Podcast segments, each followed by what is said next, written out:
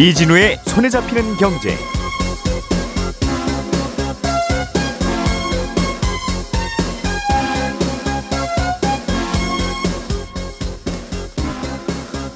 안녕하십니까 이진우입니다. 네, 우리나라 은행들은 영업구역에 따라서 어, 전국을 영업구역으로 하는 시중은행과 어, 지역을 중심으로 하는 지방은행으로 나누고 있는데요. 앞으로 시중은행이 하나 더 생길 걸로 보입니다. 지방은행으로 분류되어 있던 대구은행이 예, 전국 단위의 시중은행으로 바뀐다는 건데요. 은행들끼리 경쟁을 더 붙여서 어, 서비스를 좀 높여보자는 게 정부 생각인 것 같은데 이 대구은행이 시중은행들보다 체급 격차가 너무 커서 어, 제대로 경쟁이 될지 혹시 무리한 경쟁 때문에 부작용이 있지는 않을지 우려하는 시각도 있습니다. 지금은 부모가 자녀에게 증여세 없이 물려줄 수 있는 돈이 10년 동안 5천만 원 이게 한도인데 자녀가 결혼할 때에 한해서는 이 한도를 늘려주는 걸 정부가 검토하기로 했습니다. 지난달에 있었던 FOMC 회의록이 오늘 새벽에 공개됐는데 거의 모든 연준 위원들이 추가 금리 인상에 동의하고 있다는 사실이 확인됐습니다. 오늘은 이 뉴스 세 가지를 자세하게 정리해 보겠습니다. 7월 6일 목요일 손에 잡히는 경제 바로 시작합니다. 우리가 알던 사실 그 너머를 날카롭게 들여다봅니다. 평일 아침 7시 5분 김종배의 시선 집중.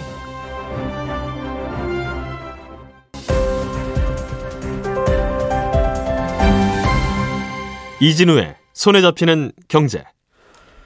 네, 오늘도 행복자산관리연구소 김현우 소장, 손에 잡히는 경제 박세훈 작가, 그리고 서은영 경제뉴스 큐레이터 이렇게 세 분과 함께 최선을 다해서 경제 뉴스를 어, 요약 정리 해설해 드리겠습니다. 어서 오십시오. 네, 안녕하세요. 자, 서은영 큐레이터가 준비해 오신 소식 어, 은행들 이야기인데 네. 시중은행이 하나 더 생긴다는 거예요. 네, 어, 우리나라 은행들을 이렇게 나누는 구별이 있다는 것도 또 처음 알았습니다. 네, 오늘 그 소식까지 좀 자세하게 전해드리려고 하는데요. 예. 어제 이제 금융위원회와 금융감독원이 발표한 방안입니다. 그러니까 핵심은 음. 지방은행이 시중은행으로 저축은행이 지방은행으로 전환할 수 있는 기회를 상시적으로 열어두겠다라는 겁니다. 음. 어, 지금까지는 금융당국에서 인가 규모랑 시기 같은 걸 정해서 일정 기간 동안 저희 신청 받을게요 이렇게 딱 창구 열어놓으면 그때 이제 요건을 갖춘 음. 사업자가 요청을 하고 그때 이제 심사 절차 진행하는 방식이었는데 예. 이제부터는 언제든지 뭐 요청만 있으면 바로 심사 절차 하겠다라는 겁니다. 어쨌든 심사는 하고 우리가 음. 도장은 찍어줘야 되지만 네. 어, 그러니까 어, 공개 채용하는 기간이 있는 게 아니라 네, 상시 채용하겠다. 수시 모집. 네, 네. 필요하면 그렇습니다. 언제든지 이력서 내라 이거죠? 맞습니다. 음. 그래서 어제 브리핑에서 대구은행이 시중은행으로 전환할 의향이 아주 강합니다라고 밝히, 공식적으로 밝혔어요. 그래서 예. 만약 이제 대구은행이 올해 안에 시중은행으로 전환이 된다면 1992년 평화은 행이 인가받은 거 이후로는 이게 31년 만에 음. 처음이더라고요. new face 네, 은행이 그렇습니다. 처음이에요? 네, 그렇습니다. 아, 카카오뱅크, 아, K뱅크 인터넷 전문은행 빼거든요. 아, 그거 빼고. 네. 음. 그동안 지방은행하고 시중은행이 달랐습니까? 즉 대구은행이 음. 물론 이름은 대구은행인데 네네. 네. 서울에도 있어요. 네 맞아요. 전국적으로 네. 지점이 다 있고 네. 대출 받으러 가면 친절하고. 네. 다 친절한가요? 진짜 어, 더 친절하려고 노력하겠죠. 어쨌든 네. 그런데 이게 시중은행이 아니었어요. 그럼? 음, 네, 이게 은행법상으로 이제 지방은행이나 음. 시중은행이나 모두 일반 은행에 속하기는 합니다. 근데 또 일반 은행 안에서도 이제 지방은행, 시중은행 그리고 외국 외은은행 이렇게 나뉘는데요. 음. 어, 지방은행하고 시중은행의 가장 큰 차이는 그럼 뭐냐? 이게 전국구 영업이 가능한지 여부입니다.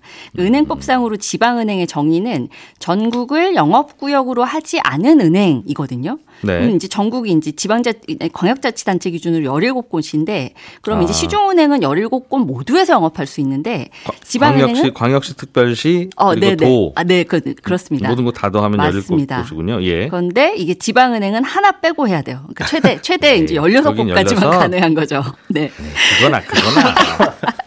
네, 그 사실 원래는 대출 규제도 좀 몇 가지 있었는데 예. 이달부터 이미 다 풀렸어요. 그래서 이제 사실 이제 영업상으로는 큰 이제 변화 크게 이제 다른 차이는 없다고 볼 수 있는데 음. 어, 최근에는 이제 영업권 규제 거의 의미가 없어진 게 이미 2015년에 지방은행 영업권 규제가 대폭 완화가 됐거든요. 그러면서 네. 지금 아까 말씀하셨던 것처럼 대부분 지방은행들이 이미 서울 수도권에 진출을 한 상태입니다. 점포를 음. 많이 늘렸고요. 특히나 요즘은 비대면 금융 많이 하잖아요. 그래서 영업 제한이 아예 없어서 있어서 이 비대면 금융 같은 경우에는 그래서 이미 지역에 상관없이 앱으로 예금 대출 고객 좀 유치도 음. 적극적으로 이미 하고 있는 상태긴 합니다. 이미 지방은행 네. 시중은행 구별이 없는데 그렇죠. 그리고 또 한 가지 이제 어제 뭐 이제 금융위에서도 예를 들었던 게 시중은행 되면 뭐가 좋아요라고 얘기했었던 게 이제 조달 비용 차이가 좀 발생한다라는 점을 좀 들긴 했었거든요. 가령 이제 예적금으로 들어오는 자금 외에 은행들은 이제 은행채 발행해서 대출 재원을 마련을 하잖아요. 예. 그럼 이제 5대 시중은행 같은 경우에는 국내 신용 등급 보면 triple A로 최고 등급입니다, 모두. 그러니까 싼 금리로 네. 조달이 될 텐데 그렇죠. 오 5대 근데 시중은행은 일부 지방은행들 같은 경우에는 그보다 한 단계 낮습니다. 그래서 그렇죠. 망할 확률이 그래도 지방은행이 높다고 생각할 딴 테니까. 거. 네. 예. 그래서 아무래도 최근 발행 금리가 높으니까 조달 비용 더 많이 들겠죠. 그런데 이제 지방 지방은행이라는 제약 때문에 이 대출 금리를 아주 많이 올려 팔 수도 없어서 결국엔 대출 마진이 줄어들 수밖에 없는 구조인데 음. 이 부분이 좀 해소가 되지 않겠느냐라고 얘기를 합니다. 그런데 대구은행 같은 경우에는 이마저도 큰 메리트는 좀 없어 보이는 게 시중은행과 똑같은 triple A 등급이에요. 이미 네, 이미. 그래서 음. 지난달 발행한 채권 금리 수준을 좀 살펴봤더니 이 시중은행하고 차이가 없더라고요. 그래서 음. 그럼 도대체 왜 대구은행 왜 이렇게 적극적이냐? 심지어 어제 이제 그 최고 경영자인 김태호 회장 같은 경우에는 사명 변경까지 예고를 할 정도였거든요. 대구은행? 대구라는 이름으로 전국구 영업하면은 좀 제약이 있을 테니까 예. 우리 간판도 바꿔달게요라는 얘기까지 한 상태예요. 그래서 음. 그럼 왜 이렇게 적극적이냐? 이게 결국에는 이제 수도권 고객들이 지방은행에 대해서 가지고 있는 이 선입견을 좀 극복을 해야 그래서 시중은행이라는 이 브랜드 파워를 좀 가지고 영업을 해야 지금 지방은행이 가지고 있는 이제 이런 영업적인 제약들 좀 탈피할 수 있지 않겠냐? 예. 음. 경영난도 빨리 해소할 수 있지 않겠냐? 이렇게 보고 도전을 하려고 하는 것으로 보입니다. 크게 차이는 없으나 이렇게라도 해서 은행들 경쟁을 좀 부추겨야 되겠다는 금융당국의 고민도 네. 묻어 있고 네. 말씀하신 대로 네. 어차피 똑같은데 뭐 지금도 그렇습니다. 그러나 네. 뭐 하나라도 음. 또 하나는 아 이게 예전부터 대구은행이었고 대구은행 간판 달고 대구 지역 아닌 다른 지역 가면 당연히 불리하다는 생각을 처음 한 게 아니었을 텐데 네. 그때는 그래도 대구 지역에서는 음. 우리가 프리미엄 있어라는 걸로 계속 이 간판 유지했을 텐데 이제는 그 저울질에서 음. 어 우리 동네에서의 프리미엄 있는 것보단 다른 데서 불이익 받는 게 훨씬 크다. 네. 그 말은 점점 지방의 영향력이 네, 소멸되고 맞습니다. 있다는 네. 또 어, 신호일 수도 있겠네요. 네, 맞습니다. 그러면 대구은행은 그렇게 마음만 먹으면 이제 시중은행 되는 거예요? 뭐 좀 더 갖춰야 될 요건이 필요합니까? 네, 당연히 요건들이 더 까다롭긴 합니다. 시중은행 같은 경우에는 그러니까 은행 지배구조 관련된 규제가 이제 중요한 원칙 두 가지가 있는데요. 하나는 금산분리, 또 하나는 동일인 소유 제한입니다. 음. 어, 지방은행에 비해서 시중은행에는 보다 엄격한 금산분리 규제를 적용하고 있는데 이 시중은행의 경우에는 일반 기업 지분을 4% 이내로 제한을 하고 있거든요. 그런데 지방은행은 15%만 넘지 않으면 됩니다.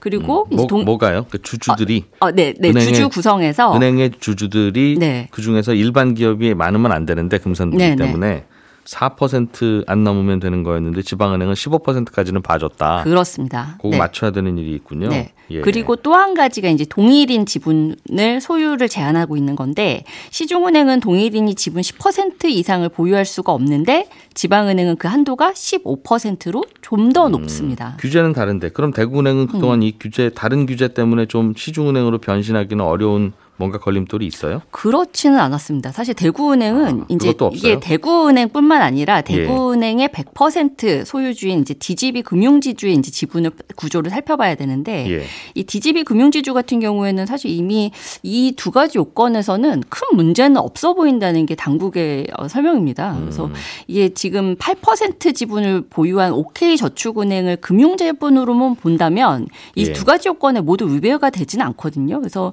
연내 인가 까지 가능할 것이라는 전망이 지금까지 나오는데 그 전까지는 그럼 왜 대구은행은 왜 전환 안 하고 있었냐? 그야말로 이제 거의 30년 가까이 이제 금융 당국에서도 빗장을 걸어 잠그고 있었기 때문이에요. 그러니까 시중은행은 새로운 시중은행의 등장은 일단 금지. 네, 그렇습니다. 그러니까 인터넷 전문은행 같은 경우에는 이제 새로운 업의 형태로서 이제 뭐 세기, 매루- 매기를 푼다는 의미로 이제 받아들이긴 했지만 기존 은행의 시중은행 전환 같은 경우는 그동안 창구를 열어두지 않고 있었거든요. 예. 그래서 이제 기회가 없었던 거고요. 그러면 이제 DGB 금융지주 이 외에 다른 이제 지방은행들 보유한 금융지주들 같은 경우에는 어떻냐? 보면은 지금 BNK와 JB 금융그룹이 있거든요. 이 예. 두곳 같은 경우에는 부산 롯데호텔과 삼양사가 10% 이상 지분 보유하고 있습니다. 그러면 아까 제가 첫 번째로 말씀드렸던 금산분리 규제. 그러니까 일반 기업 지분 4% 이내 요건에는 음, 충족이 되지가 않는 거죠. 네. 그리고 또 동일인 지분 같은 경우에도 10% 넘어서니까 여기에는 해당 에, 여기에도 저촉이 되는 겁니다. 음. 그래서 두 그룹 산하의 저축 아두 그룹 산하의 지방은행 네 곳은 당장 시중은행 전환을 추진하기가 좀 어려울 것으로 보입니다. 음, 대구은행 정도만 그냥 간판을 시중은행으로 바꾸면 된다. 네, 그러면 시중은행이 지금 다섯 개죠? 네 그렇죠. 음, 이제 여섯 개가 되는 건데 네. 이렇게 만드는 이유는 경쟁을 좀 치열하게 해서 어, 서비스를 좀 네, 개선시켜 보자. 대출 금리도 좀 낮춰 보고 예금 금리도 음. 좀 높여, 높여보고 그런 것 같은데 다섯 개가 모자라요 경쟁하기에? 글쎄요 이게 어, 경쟁을 안 하거나 네. 안 하게 방치하니까 경쟁이 안 되는 거지. 음. 다섯 개는 너무 모자라고 여섯 개가 되면 경쟁하기 충분하다는 느낌은 별로 안 드는데. 네, 그래서 단순히 이제 시중은행 한곳 더 늘어났다고 해서 이제 과점 체제가 깨지겠냐. 그러니까 음. 다들 좀 이제 부정적인 시각이 강하죠. 근데 이게 참 역사는 반복되는구나라는 생각이 좀 들기도 하는 게 예. 외환위기 전까지 이제 국내 시중은행이 26개나 됐었습니다. 근데 그럼 지금 과점 체제가 왜 만들어졌느냐. 결국에는 이제 IMF 위기 그리고 카드 사태 겪으면서 이제 금융사 부실을 정리하는 과정에서 예. 정부의 묵인하에 이제 금융자산이 사실 5대 은행에 좀 집중이 되면서 이렇게 정리가 됐던 거거든요. 음. 그러면 이제 결국 이제 아까 말씀하신 것처럼 그럼 이 과점 체제를 깨려면 어떻게 해야 돼? 결국에는 체급이 비슷한 이제 주자들이 계속해서 이제 진입이 되면서 거기에서 이제 막 경쟁이 일어나야 되는데 그럼 대구은행 그럼 체급이 좀 비슷하냐? 사실상 그렇지는 않습니다. 이렇게 따져보면 지금 뭐 자산 규모로 보나 단기 순이익 규모로 보나 이런 것들 다 보면 5대 시중은행 가장 작은 NH 농협은행과 비교해도 5분의 1 수준도 안 되거든요. 예. 그럼 이게 전국구 시중은행으로 또 확장하려면 영업도 확대하면서 동시에 이제 재무 건전성도 지금보다 높여야 할 텐데 그러려면 또 지- 계속해서 증자도 해야 되고 근데 과연 이제 지방은행으로서의 체급을 갖추고 영업을 하던 은행이 이렇게 단기간에 예. 이렇게 증자를 하면서 동시에 재무 건전성도 높이고 영업도 확대하고 이런 것들 동시에 진행하는 게 과연 안정성 측면에서는 괜찮은 거냐 이런 의문도 드는 거죠. 그래서 이런 것들 좀 감안했을 때는 당장 기대한 효과가 과연 나타나겠느냐. 그러니까 인터넷 전문은행 같은 경우도 지금 2017년에 두 곳의 은행 출범하고 나서 지금 꽤 시간이 흘렀잖아요. 예. 그런데도 지금 이 과점 체제 깨는 데는 좀 역부족이었다라는 평가가 나오는 거고. 그래서 과연 크게 달라질 것이냐 이런 데 좀 회의가 있는 건 사실입니다. 예금하러 갈 때 대출 받으러 갈 때 거의 둘 중에 하나인데 음. 그럼 가면 가기 전에 무슨 우리는 통조림이나 과자 한 봉지도 인터넷에서 가격 검색하면 쫙 나오잖아요. 어디가 네, 제일 싼지. 네. 근데 이거는 한두 푼도 아닌 건데 대출 금리 비교가 여전히 안 되니 21세기 네. 코리아에서 네. 그것만 해줘도 치열하게 경쟁할 텐데 네. 이거는 안 하는데 은, 은행을 10개 더 만들면 무슨 소용이 있을까 음. 하는 생각을 하는 분들도 계실 것 같습니다. 네. 예, 김현우 소장님. 네. 정부가 하반기 경제 정책 방향이라고 하는 어, 보고서 아니면 뭐 발표 자료를 내놨는데 네. 세법 중에 좀 중요한 게 바뀌는 게 몇 가지 있나 보네요. 네, 그렇습니다. 증여세가 좀 달라집니까? 네. 살아 생전에 내 재산을 타인에게 주는 걸 증여라고 하는데 뭐 증여는 다양한 관계에서 이루어질 수 있죠. 근데 주로 부모가 자식한테 주는 게 일반적이고요. 아, 부모나 조부모 같은 직계 존속이 증여를 해줄 때 무조건 뭐 세금을 내는 게 아니라 일정 금액까지는 세금을 내지 않아도 되는 증여 공제라는 게 있습니다. 예. 자녀가 미성년자면은 10년 동안 2천만 원까지는 세금을 안 내도 되고 음. 성년이면은 5천만 원까지는 세금 없이 증여가 가능합니다. 음. 그런데 이 2천만 원, 5천만 원이라는 기준이 2014년에 그나마 조금 어, 한도가 올라가서 지금까지 유지가 되고 있는 건데 네. 2014년부터 지금까지 거의 10년이 흐를 때까지 물가도 올랐으니까 이 기준도 상향돼야 되는 거 아니냐 음. 아, 이런 주장이 꾸준히 있었거든요. 그런데 이번에 발표된 내용 중에 보면 이 증여 공제 한도를 좀 늘리겠다.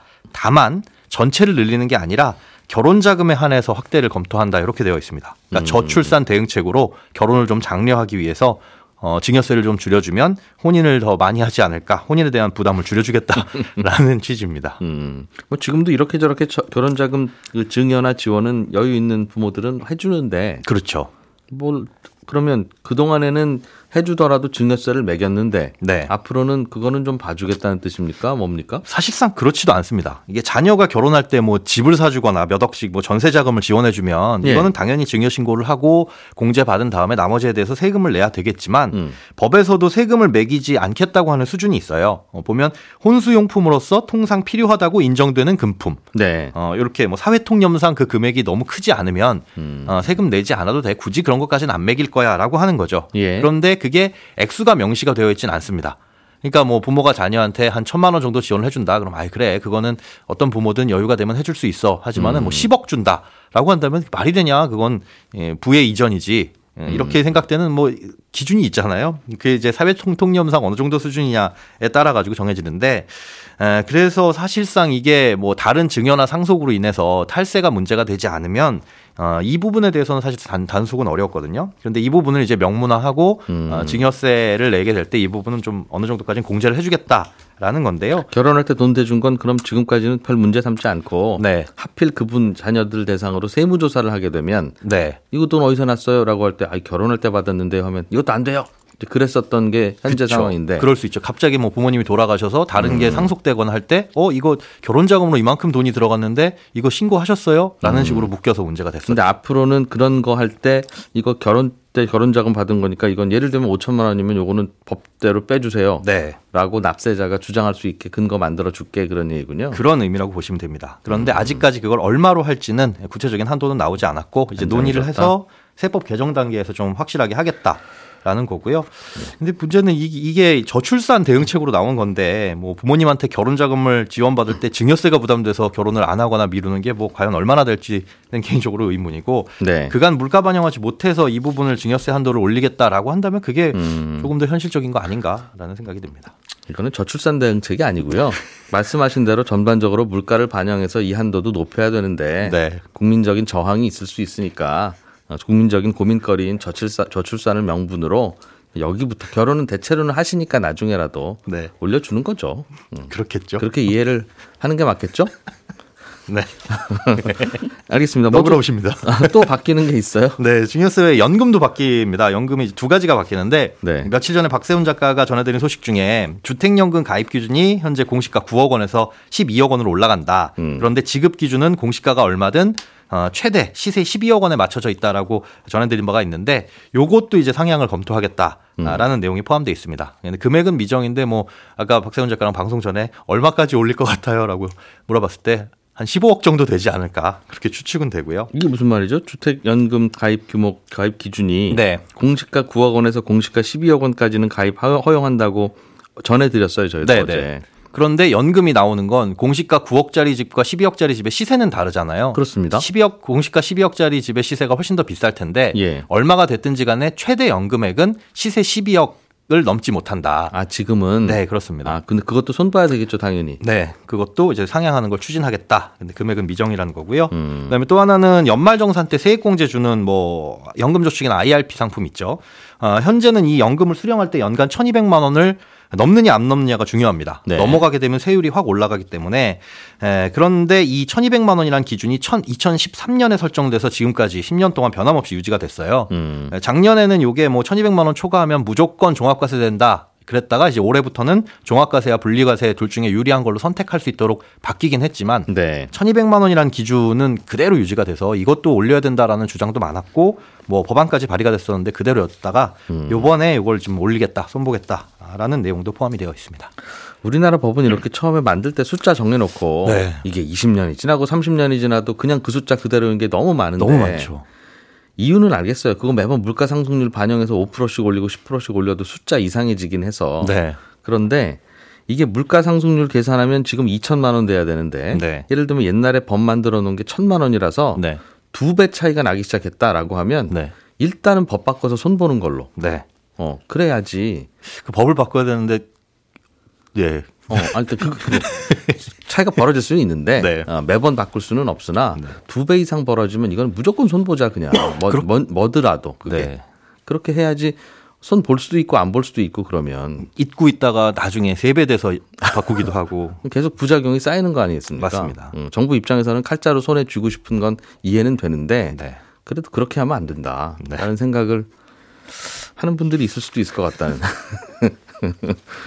박 작가님, 네. 아, 미국 연준의 6월 회의록이 나왔는데 네. 이게 이제 미국의 통화 당국이 어떤 생각 갖고 있는지 슬쩍슬쩍 우리가 힌트를 주는 거죠. 네 되게 궁금해요. 그래서 그렇습니다. 오늘 새벽에 공개가 됐는데 음. 6월 회의록에 뭐 크게 새롭거나 뭐가 있는 건 아닌데 금리 동결이 생각보다 쉽지 않다라는 걸 보여주거든요. 이번 걸 보면은 회의록의 결론부터 말씀드리면 지난달 회의에서 대부분의 연준 위원들이 앞으로 금리를 추가로 더 올려야 한다. 라고 보고 있다는 겁니다. 예. 두번 이상 올려야 한다라는 의견도 좀 다수였고요. 요게 나오면서 이제 미국 주요 증시가 좀 하락 마감을 하게 됐는데 올려야 한다고 보는 근거 중에 하나가 여전히 미국 사람들이 소비를 많이 하고 있다라는 겁니다. 음. 그러면 물가가 아무래도 안 떨어지죠. 네. 그런데 이런 미국의 소비에 영향을 줄 만한 사건이 최근에 하나 생겼거든요. 뭐예요? 미국 대법원이 바이든 대통령의 학자금 대출 탕감 정책에 제동을 걸었다는 건데 이게 그 전에 무슨 일이 있었냐면요. 예. 트럼프 전 대통령 시절인 2020년에 코로나 팬데믹 충격을 좀 완화하려고 학자금 대출 상환을 정부가 유예를 시켰거든요. 아. 예, 좀, 천, 좀 천천히 갚게. 그러니까 대학 한 다닐. 때 학자금 빌린 사람들이 미국에 많은데 네. 그거 대출 상환 일단 유예. 예, 그래서 대략 한 4,300만 명 정도로 추산이 되는데 음. 어이구 맞네요. 그렇습니다. 그러다가 바이든 대통령이 당선되고 나서 작년 8월에 아예 학자금 대출 일부를 탕감을 해주기로 했어요. 예. 안 갚아도 된다. 네, 오. 그렇게 탕감해주는 건 정부 돈이 당연히 들어가는데 규모가 한 500조 원 정도 됩니다. 음. 그러자 이 정책에 반대하는 쪽에서 아 이건 좀 아닌 것 같은데 라면서 소송을 냈고요. 네. 대법원이 이건 좀 아닌 것 같다라는 쪽에 손을 들어준 겁니다. 제가 봐도 이건 좀 아닌 것 같은데 바이든 예. 대통령이 그냥 정치성 공약이었나 봐요. 그렇습니다. 대법원의 논리가 그건데요. 학자금을 대출을 해주는 건 정부의 예산이 들어가는 일인데 네. 그런 일은 행정부가 단독으로 결정할 권한이 없고 의회의 승인을 받아야 하지만 그러지 않았다는 겁니다. 음. 한마디로 행정부의 월권이라는 건데요. 네. 이 판결이 미국 경제에 미치는 영향이 예사롭지가 않은 게 2020년 이후에 지난 3년간 학자금 대출 원금이랑 이자 갚는 게 중단이 되면서 유예가 됐으니까요. 네. 다들 그 돈으로 주택 임대료 내고 자동차 할부금 갚고 혹시 남는 돈 있으면 저축도 하고 소비도 하고 그랬거든요. 아하. 그런데 이제 10월부터는 다시 학자금 대출을 갚아야 되는 상황이 온 겁니다. 이 수혜, 이 정책의 수혜를 예상했던 게 주로 이제 3, 40대 직장인들이었는데 네. 이 사람들한테는 상당한 타격이죠. 그리고 이 사람들이 미국에서 가장 소비 지향적인 계층인데 앞으로 지갑이 닫힐 가능성이 높아진 겁니다. 그러면 물가가 요즘 미국이 계속 오르고 금리 계속 올려야 되는 이유가 네. 사람들의 지갑에서 돈이 계속 나오고 있어요. 그렇습니다. 도대체 이 돈 어디서 나오는 겁니까? 그렇죠. 라는 건데 네. 지금 이렇게 학자금 대출 유예 탕감해 준 거 다시 갚으세요로 바뀌면 네. 어, 사람들이 다시 주머니를 좀 닫 을수 있겠다는 거군요. 닫을 수밖에 없는 상황이 되는 거죠. 그래서 소비가 줄게 되면 물가 상승률은 둔화가 될 거라는 거고요. 그러면 음. 이제 연준이 금리를 올릴 명분이 사라지게 되죠. 예. 물론 학자금 대출을 갚는다는 게 금리 결정에 어느 정도로 영향을 줄지는 명확하진 않습니다만 아, 그래도 연준의 결정에 영향을 줄 변수라는 건 분명히 보입니다. 음, 연준의 회의록으로 봐서는 계속 금리 더 올릴 것 같은 기세고. 기대입니다. 그리고 근거가 소비가 안 줄고 있다라는 건데 그런데 최근에 줄 나온 요 학자금 대출과 관련한 뉴스는 또 반대 방향의 뉴스가 그렇습니다. 같고. 음. 뜨거운 경기를 가르는 손경제 한판. 자, 전반전은 평일 아침 8시 30분 손에 잡히는 경제. 이진우입니다. 패스. 후반전이죠. 평일 오전 11시 5분에는 손에 잡히는 경제 플러스. 박정호입니다. 3점 슛. 네, 연장으로 이어집니다. 11시 52분 손경제 상담소. 김현우입니다. 상담은 거들 뿐. 어때? 한 게임 더? 네, 여성시대 재미있게 듣고 나면 또 손에 잡히는 경제 플러스가 기다리고 있는 거 아시죠? 저희는 또 내일 아침 8시 30분에 경제 뉴스 한 보따리 들고 오겠습니다. 이진우였습니다. 고맙습니다.